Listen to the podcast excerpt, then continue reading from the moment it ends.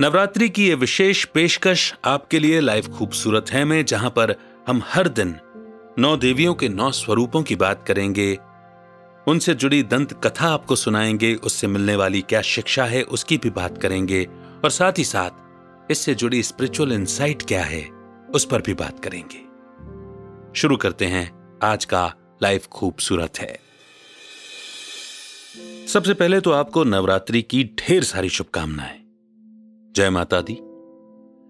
नवरात्रि का त्योहार मुझे बहुत प्रिय है और उसके प्रिय होने के पीछे का कारण यह है कि मेरी माँ को यह त्योहार अति प्रिय था।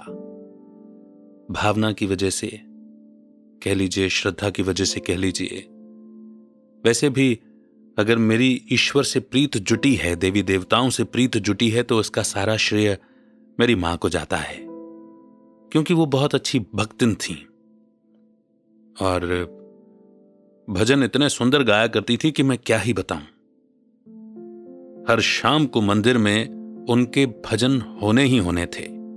तो इस तरह से बचपन में जब मैंने होश संभाला तो मैंने अपनी माँ को भक्ति करते पाया और नवरात्रि पर तो विशेष दोनों ही नवरात्रि पर बकायदा व्रत रखे जाते थे। बड़ी सख्ती से नियमों का पालन होता था और बड़े प्यार से और सम्मान से कन्याओं का पूजन होता था। एक बच्चे के लिए तो उसका संसार ही उसकी माँ होती है। और मैं देखता था कि हमारी माँ जो है, वो देवी माँ को बहुत मानती हैं। तो यहाँ से जो है अपना नवरात्रि से संबंध जुटा। बहरहाल, ये त्योहार ही इतना सुंदर है कि जैसे मेरे घर में होता रहा है, वैसा ही हर जगह होता है। हालाँकि हर प्रदेश में इसे अलग अलग तरीके से मनाया जाता है। गुजरात में अलग भाव है, राजस्थान में अलग भाव है, महाराष्ट्र, मध्य प्रदेश में अलग भाव है। है कि नहीं? जहाँ जहाँ भी देवियों की मान्यता है, मनाने के तरीके अलग हैं। लेकिन सोचिए, जैसा राजस्थान में मनाया जाता है, वैसा गुजरात में नहीं मनाया जाता।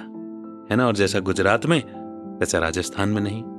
भले ही गरबा कितना भी प्रचलित क्यों ना हो गया हो, पर धरनी का फ़र्क तो पड़ता है, भावना का फ़र्क भी पड़ता है।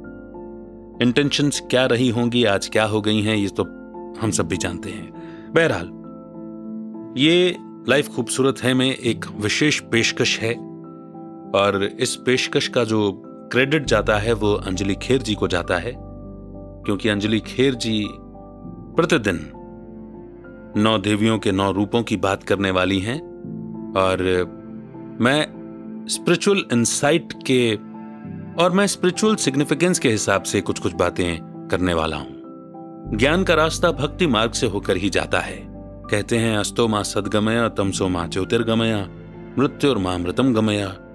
इन तीन प्रार्थनाओं में ही सारे ज्ञान का सार है। क्या सत्य से सत्य की ओर चलें, अंधकार से प्रकाश की ओर चलें और मृत्युत्व से अमरत्व की ओर चलें? मुझे लगता है कि अगर आप शिद्दत से भक्ति भाव से इन दिनों को बिता ही रहे होंगे और इसे सुनेंगे तो कहीं ना कहीं कुछ न कुछ अलग ज़रूर जग जाएगी।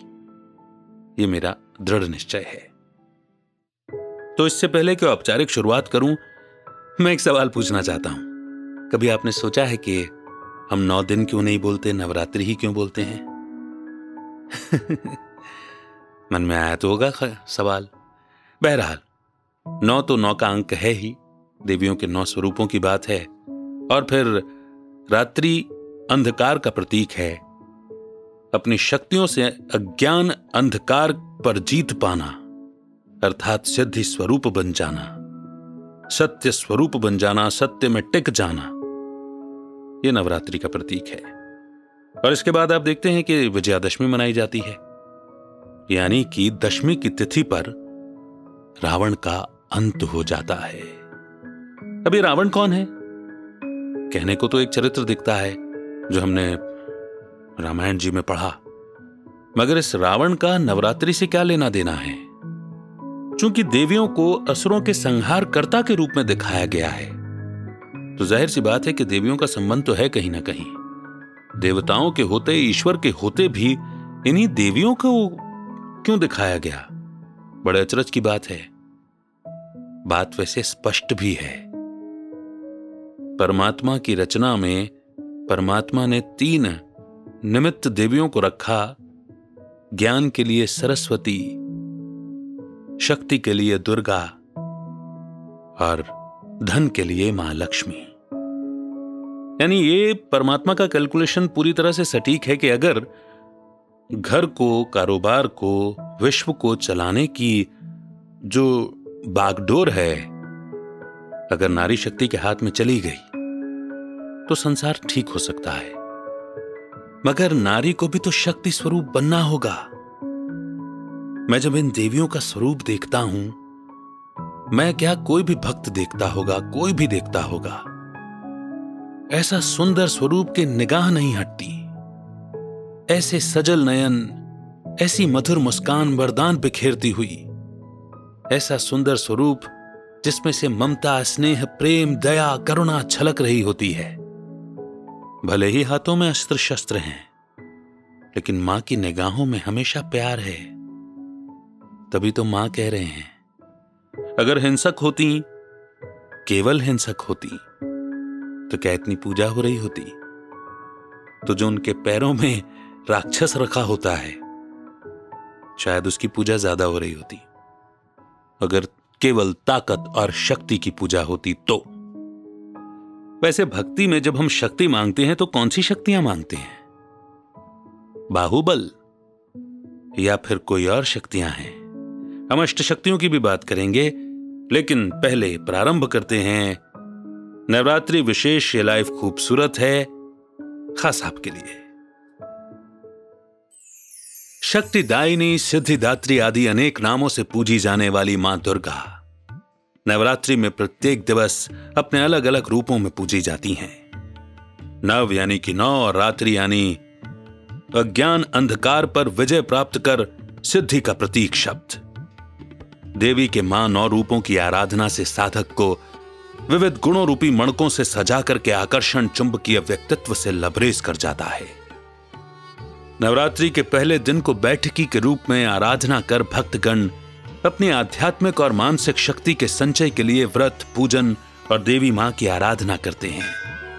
पावन, शंख और घंटनाद और हवन पूजन से आसपास के वातावरण को शुद्धिकरण के साथ ही बदलते मौसम के साथ शारीरिक चयापचय की प्रक्रिया का सटीक तालमेल स्थापित करने के उद्देश्य से व्रत और उपवास की परंपरा भारत में सदियों पुरानी है। यानी देवी माँ की उपासना का यह उत्सव आदि काल से चला आ रहा है। श्रीमद भगवत पुराण में देवासुर संग्राम का विवरण दुर्गा माँ की उत्पत्ति के रूप में उल्लेखित है। पुराणों की माने तो माँ आदि शक्ति का आशीष प्राप्त करने के लिए स्वयं देवताओं ने नवरात्रि के व्रत किए थे। देवराज इंद्र ने वृत्रासुर का वध करने के लिए माँ दुर्गा की अर्चना की, व्रत भी रखे। त्रिपुरासुर दैत्य का वध करने के लिए भगवान शिव ने माँ भगवती का पूजन किया। तो मधु नाम के असुर का वध करने के लिए विष्णु जी ने नवरात्रि का व्रत किया। इस प्रकार आदिकाल से चली आ रही नौ दुर्गा पूजन की इस परंपरा को जारी रखते हुए आज भी नौ दिन व्रत का उद्देश्य आत्मा के साथ, तन मन की शुद्धि, शारीरिक, मानसिक स्वास्थ्य के साथ ही मन मस्तिष्क को पवित्रता, साहस, मानवीयता और आध्यात्मिक दृष्टि से मजबूती प्रदान करता है। निश्चित ही शुद्ध और पवित्र भावों से की गई माँ की आराधना अत्यंत फलदायी होती है। माँ का तेजस्वी स्वरूप अपने साधक अथवा भक्त को मनोवांछित फल प्रदान कर ओजमयी गुणों से ओतप्रोत कर देता है। तो आइए नव दुर्गा पूजन में आज से पूरे नौ दिन, देवी माँ के विविध नौ रूपों के पूजन, आराध्य स्वरूप, शक्ति, कथा और अंत में उससे मिलने वाली सीख जिसे अंगीकार कर न केवल हम अपने व्यक्तित्व रूपी माला में सद्गुणों रूपी मणकों को पिरो सकते हैं, वरन उनको स्वभाव में सम्मिलित कर अपनी सफलता के मार्ग भी प्रशस्त कर सकते हैं।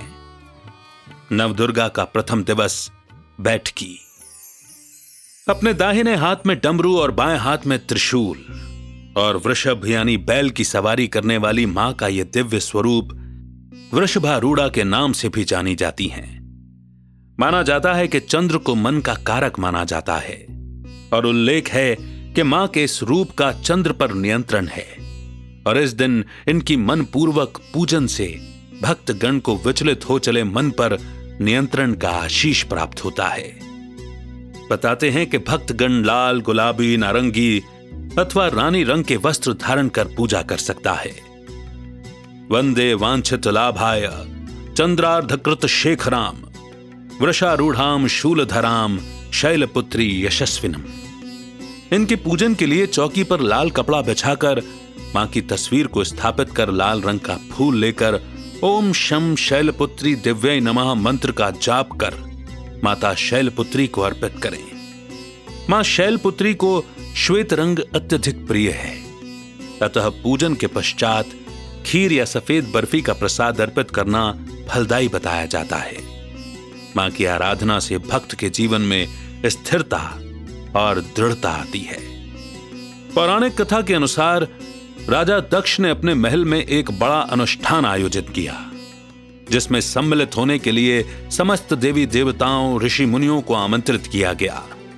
पर राजा दक्ष ने अपनी पुत्री सती और दामाद भगवान शिव को इसमें शामिल होने के लिए न्योता नहीं दिया। पर आयोजन की जानकारी पाते ही सती के मन में मायके जाने, अपने माता पिता से मिलने और अनुष्ठान में शामिल होने की उत्कंठा जाग सी उठी थी। बिन बुलाए कभी भी किसी के भी यहाँ न जाने की, पति शिव की समझाइश के बावजूद, जब माता सती मायके जाने के हट पर कायम रही तो शिव जी ने उन्हें अपने गणों के साथ पिता के घर जाने की अनुमति दे दी। पर यह क्या? मन में माता पिता से मिलने की उत्कंठा लिए मायके में बिन बुलाए बेटी के जाते ही जन्मदाता पिता दक्ष ने उनके साथ साथ भगवान शिव का भी अपमान शुरू कर दिया। अपनी आशा के विपरीत, पिता का व्यवहार जब सती के लिए असहनीय हो गया तो उन्होंने अपने योग बल से स्वयं को अग्नि के समर्पित कर भस्म कर दिया। अगले जन्म में सती पुनः राजा दक्ष के घर ही जन्म लेती हैं, और इस जन्म में वे शैल पुत्री के नाम से जानी जाती हैं। इस दंत कथा से हमें यह शिक्षा मिलती है कि अपना मान सम्मान अपने ही हाथ में है सो जब तक कहीं से आमंत्रण नहीं मिलता, कभी भी बिना बुलाए अपने किसी भी करीबी, परिचित मित्रगण और यहाँ तक कि परिजनों के घर भी ना जाएँ। तो यह था पहले दिन का वर्णन यदि मैं आध्यात्मिक दृष्टिकोण से देखूँ तो कहा जाता है कि आदिकाल से ही यह परंपरा चली आ रही है कि शक्तियों की आराधना की गई और आसुरी शक्तियों के संहार के लिए देवियों का ही आवाहन किया गया। आदि यानी कि प्रारंभ। प्रारंभ कहाँ से होता है? प्रारंभ होता है सतयुग से। सतयुग से पहले क्या था? सतयुग से पहले अगर हम चक्र के अनुसार देखें तो सतयुग, त्रेता, द्वापर, कलयुग। ये चार युगों का चक्र है। यानी कि कलयुग के अंत का अति का समय रहा होगा। यानी कि तमो प्रधानता का समय रहा होगा, अज्ञानता का समय रहा होगा आसुरी संस्कारों का, आसुरी शक्तियों का समय रहा होगा। वैसे सवाल छोटा सा है कि असुर क्या खान पान करते हैं? असुरों की नज़रें क्या देखती हैं? असुरों का आचरण और व्यवहार कैसा होता है? चाल चलन खान पान उठना बैठना पहनना ओढ़ना व्यवहार, चरित्र, कैसा होता है? अगर आप इन सारी बातों पर नज़र दौड़ाएँगे तो आपको समझ में आ जाएगा कि तमो प्रधानता या आसुरी शक्तियाँ क्या होती हैं। और इसके अगेंस्ट में यदि सतो प्रधानता की बात की जाए तो सतो यानी कि सात। सात्विकता यानी कि सात गुणों की प्रधानता से गड़ा हुआ मनुष्य। ये सात गुण हैं, शांति, ज्ञान, सुख, प्रेम, पवित्रता, आनंद और शक्ति। जैसा कि शुरू में आपसे पूछा था एक सवाल मैंने कि हम भक्ति में शक्ति कौन सी मांगते हैं? क्या बाहुबल मांगते हैं? कि चलती हुई ट्रेन को एक हाथ से रोक लें, उड़ते हुए हवाई जहाज़ को पकड़ लें, ऐसी कोई शक्तियाँ हम नहीं मांगते।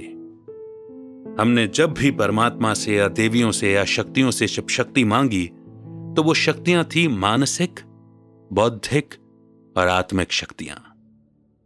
ताकि जीवन की राह में जब कभी भी कोई परिस्थितियाँ सामने आए ऊपर नीचे कोई बात हो तो मानसिक बौद्धिक और आध्यात्मिक शक्तियों से अपने सात्विक गुणों की रक्षा करते हुए अपने श्रेष्ठ संस्कारों पर चलते रहें। सात्विक से राजसिक और राजसिक से तामसिक न हो जाएँ, ये शक्ति हम मांगते रहे हैं। लेकिन अगर इस बात का ज्ञान ही नहीं होगा कि हम कौन सी शक्ति मांगना चाह रहे हैं तो पूजन करना क्या सार्थक होगा? परमात्मा कभी भी अपनी रचना में भेद नहीं करते। इस सृष्टि का जो सारा संचालन चल रहा है, वो स्त्री और पुरुष के योगदान से चल रहा है। परंतु फिर भी केवल और केवल स्त्री में ही सृजन करने की शक्ति होती है, माँ बनने की क्षमता होती है।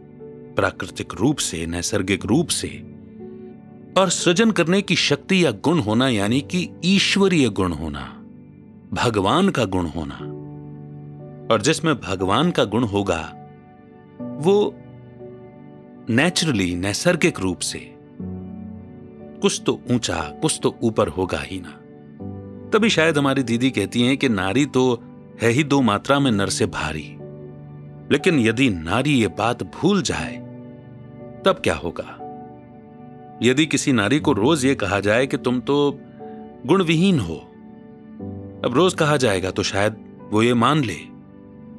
परंतु अपने स्वमान को भूलना, अपने शक्ति पद से अपने आप को गिराना है, हटाना है।